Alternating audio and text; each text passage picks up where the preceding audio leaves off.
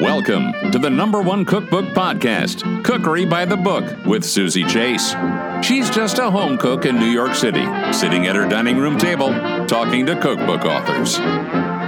My name is Cecily Wong. My new book is called Gastro Obscura, a food adventurer's guide. I am the co author along with Dylan Thuras, and it's out now. Before diving into this book, I'd like to thank my new sponsor, Bloomist. Bloomist creates and curates simple, sustainable products that inspire you to design a calm, natural refuge at home. I'm excited to announce they've just introduced a new tabletop and kitchen collection that's it's truly stunning. Surround yourself with beautiful elements of nature when you're cooking, dining, and entertaining, and make nature home. Visit bloomist.com and use the code cookery20 to get 20% off your first purchase, or click the link in the show notes. Now, on with the show. Gastro Obscura is the follow up to the number one New York Times bestseller, Atlas Obscura. I'm a big fan of Atlas Obscura. Um, so, can you define Atlas Obscura before we dive into Gastro Obscura? Of course. So nice that you're a fan. I I also love Atlas Obscura. That's how I came to the company. It's it's a website, but it's essentially just this giant database of things to see, places to visit, things to eat. It's organized like an atlas online so that wherever you are, you can find a place near you. And we focus on the the obscure and the wacky and the the overlooked and little known. So all of these places usually have some kind of unusual unusual angle to them. And one of the coolest things about Atlas Obscura is that most of these entries are user submitted.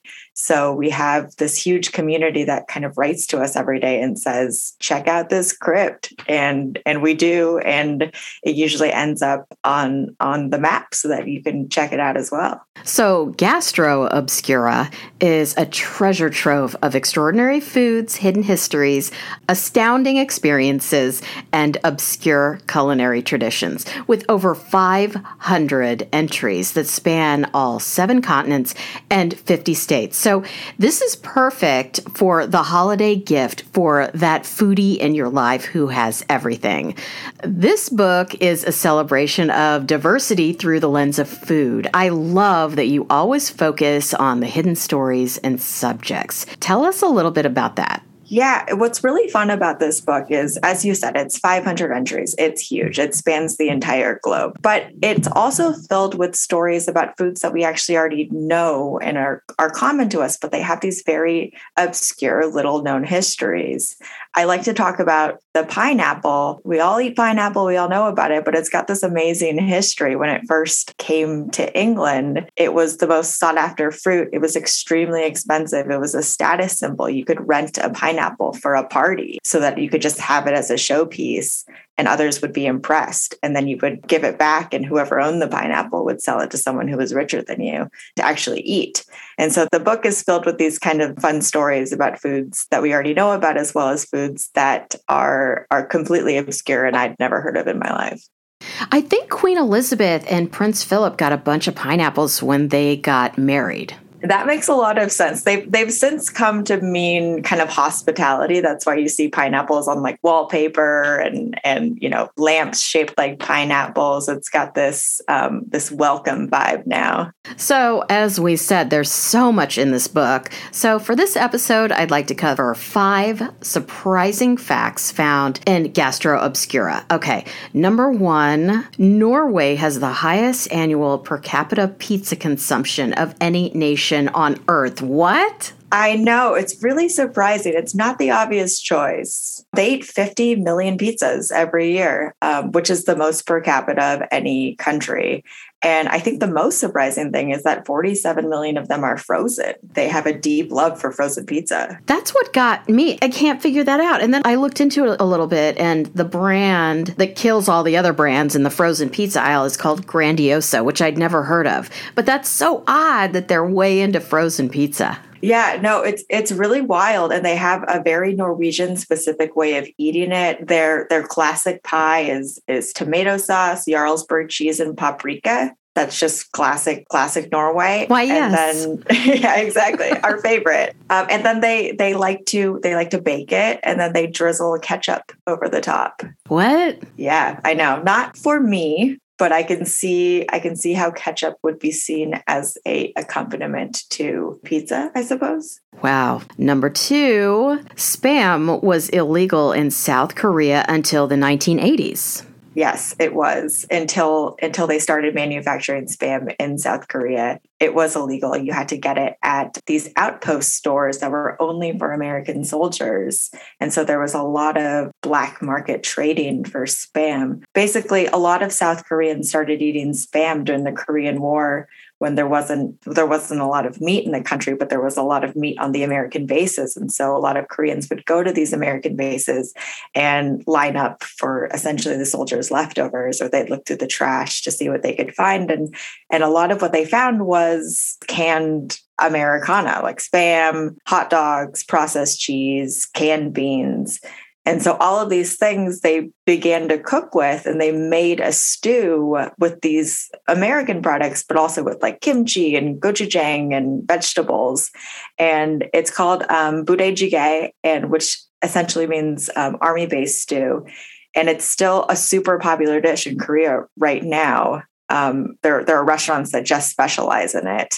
And so a lot of Koreans had this like serious taste for spam even after the war and it was illegal. They couldn't buy it and so they would they would go to great lengths to secure this spam so that they could make this stew that they'd kind of grown fond of. So number three honey was used by the persian army to defeat the romans in 67 bce this was probably the craziest thing i learned this is one of the craziest things that I learned too. Um, weaponized honey. Basically, this is this is a honey that specifically is made in the Black Sea region of Turkey because there's a kind of rhododendron that has a neurotoxin that when bees eat it and then produce their honey, it can have psychological effects. And so it, as you said, in 67 BCE, the Romans were invading what is now Turkey, and um, King Mithridates and his men were trying to fend them off. And so, what they did is they placed honeycombs along the Romans' path, this kind of special mad honey, and the Romans ate it, and the paralysis kind of set in, and they lost kind of physical and mental capacity. And then Mithridates and his men came back and they killed all the Romans. And it's, I think, like a thousand Romans were killed because of honey honey related death. So I guess this only comes from just a couple of species of rhododendron. Yes, exactly. They only a couple species that grow specifically on these steep cliffs around the Black Sea contain this neurotoxin. And it also causes a sharp burning pain in the throat. That's fun. Yeah, doesn't that sound great? That sounds wonderful. and you can buy this online apparently for over a $100 a pound. Yes, you can. It exists. And I'm, I'm not going to say that I'm not interested. Like, it depends on how much you take. And if you take a small amount, like Europeans would, it's supposed to just have very mild effects and you kind of loosen up. But then you take usually over a tablespoon, and that's when things start getting a little too loose. okay, you can try it first. Yeah, okay, sounds good. We can split a bottle. yes. So, number four, I love this. There's an annual black tie ceremony modeled after the Academy Awards that recognizes Indian restaurants. Yeah, it's fantastic. It is genuinely modeled after the American Academy Awards. They call it the Curry Oscars, or I guess David Cameron calls it the Curry Oscars. And it's the black tie affair, and they're honoring the best in curry across the UK and they televise it. It's syndicated across Europe, Australia, the Middle East. It's a big deal. It's held in London every year. If you Google the British Curry Awards, you can see last year's awards. It's really cool. That seems worth watching. I would like to see that. Champagne, which we all love, most of us love, uh, was once thought to be an energy drink. You know, I keep saying these are all my favorite stories. This might be my favorite story. It starts in London during the London Olympic Marathon. It's 1908. It's a super hot day. And 55 runners begin, and only 27 actually cross the finish line because so many of them are drunk. They keep drinking champagne and dropping out of the race because for a really long time, people thought that champagne and wine was better at hydrating athletes than water. And so at this London Olympic Marathon, like the front runner, he's winning the race and then he gets too hot and then they offer him some champagne. He takes it and then like soon after he's passed out. And then someone else takes the lead and he's got like a two mile lead. And then he also accepts the champagne and he's out of the race. and it's it's a and then and then so there's there's champagne, but people also are gurgling brandy. Brandy is also thought to be this rejuvenating liquor for marathons. And they don't fare that well either. The the front runner ends up being this Italian pastry chef who drinks throughout. And by the time he reaches the end, he's like in terrible shape. He's getting his heart massaged by medics. He's running the wrong way.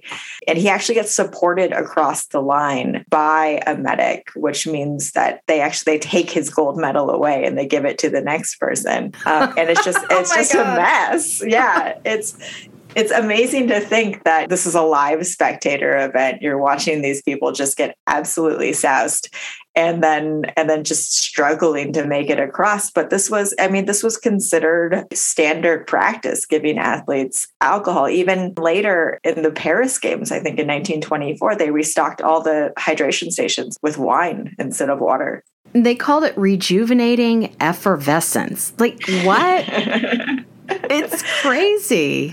I mean, it sounds great. Who doesn't love champagne? But like, my God, there's there's no way that I'm running a marathon and thinking champagne. I mean, unless I'm dropping out, like it's my decision to stop. Then you're getting that glass. Absolutely, and probably the brandy as well. Gastro Obscura is a trip around the world with photos and descriptions of unique foods categorized by location.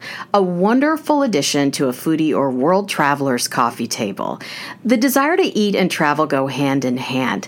Did you take any trips over the summer or do you have any travel planned for this year? I recently moved to Oregon where I grew up as a kid. I've been in Brooklyn for the last 15 years and I had I had a baby this year. There hasn't been a lot of travel. We've been kind of sticking around Oregon and, and eating a lot around here. But in terms of larger travel, I have a mounting list of places that I'm excited to go to um, as soon as it's time, both um, with with a baby and in the world. So, now to my segment called Dream Dinner Party, where I ask you who would you most want to invite to your dream dinner party and why? And for this segment, it can only be one person. This is a great and hard question. And I'm going to choose Haruki Murakami, the novelist and writer. I love him. I'm primarily a fiction writer, and he's one of my favorite novelists, but I also just love the way he writes about food. It's so simple and it's so alluring. You know, a character opens the fridge and makes a sandwich, and I want to open the fridge and make a sandwich. And I usually do. And I just think it would be so great to eat with him and and see what he has to say about, you know, whatever it is we're eating. Where can we find you on the web and social media? I am on Twitter at Cecily Ann Wong. I am also at cecilywong.com, and you can find us at atlasobscura.com, which will also get you to Gastro. To purchase Gastro Obscura and support the podcast, head on over to cookerybythebook.com. And thanks so much, Cecily, for coming on Cookery by the Book podcast. Thank you so much for having me. This was great.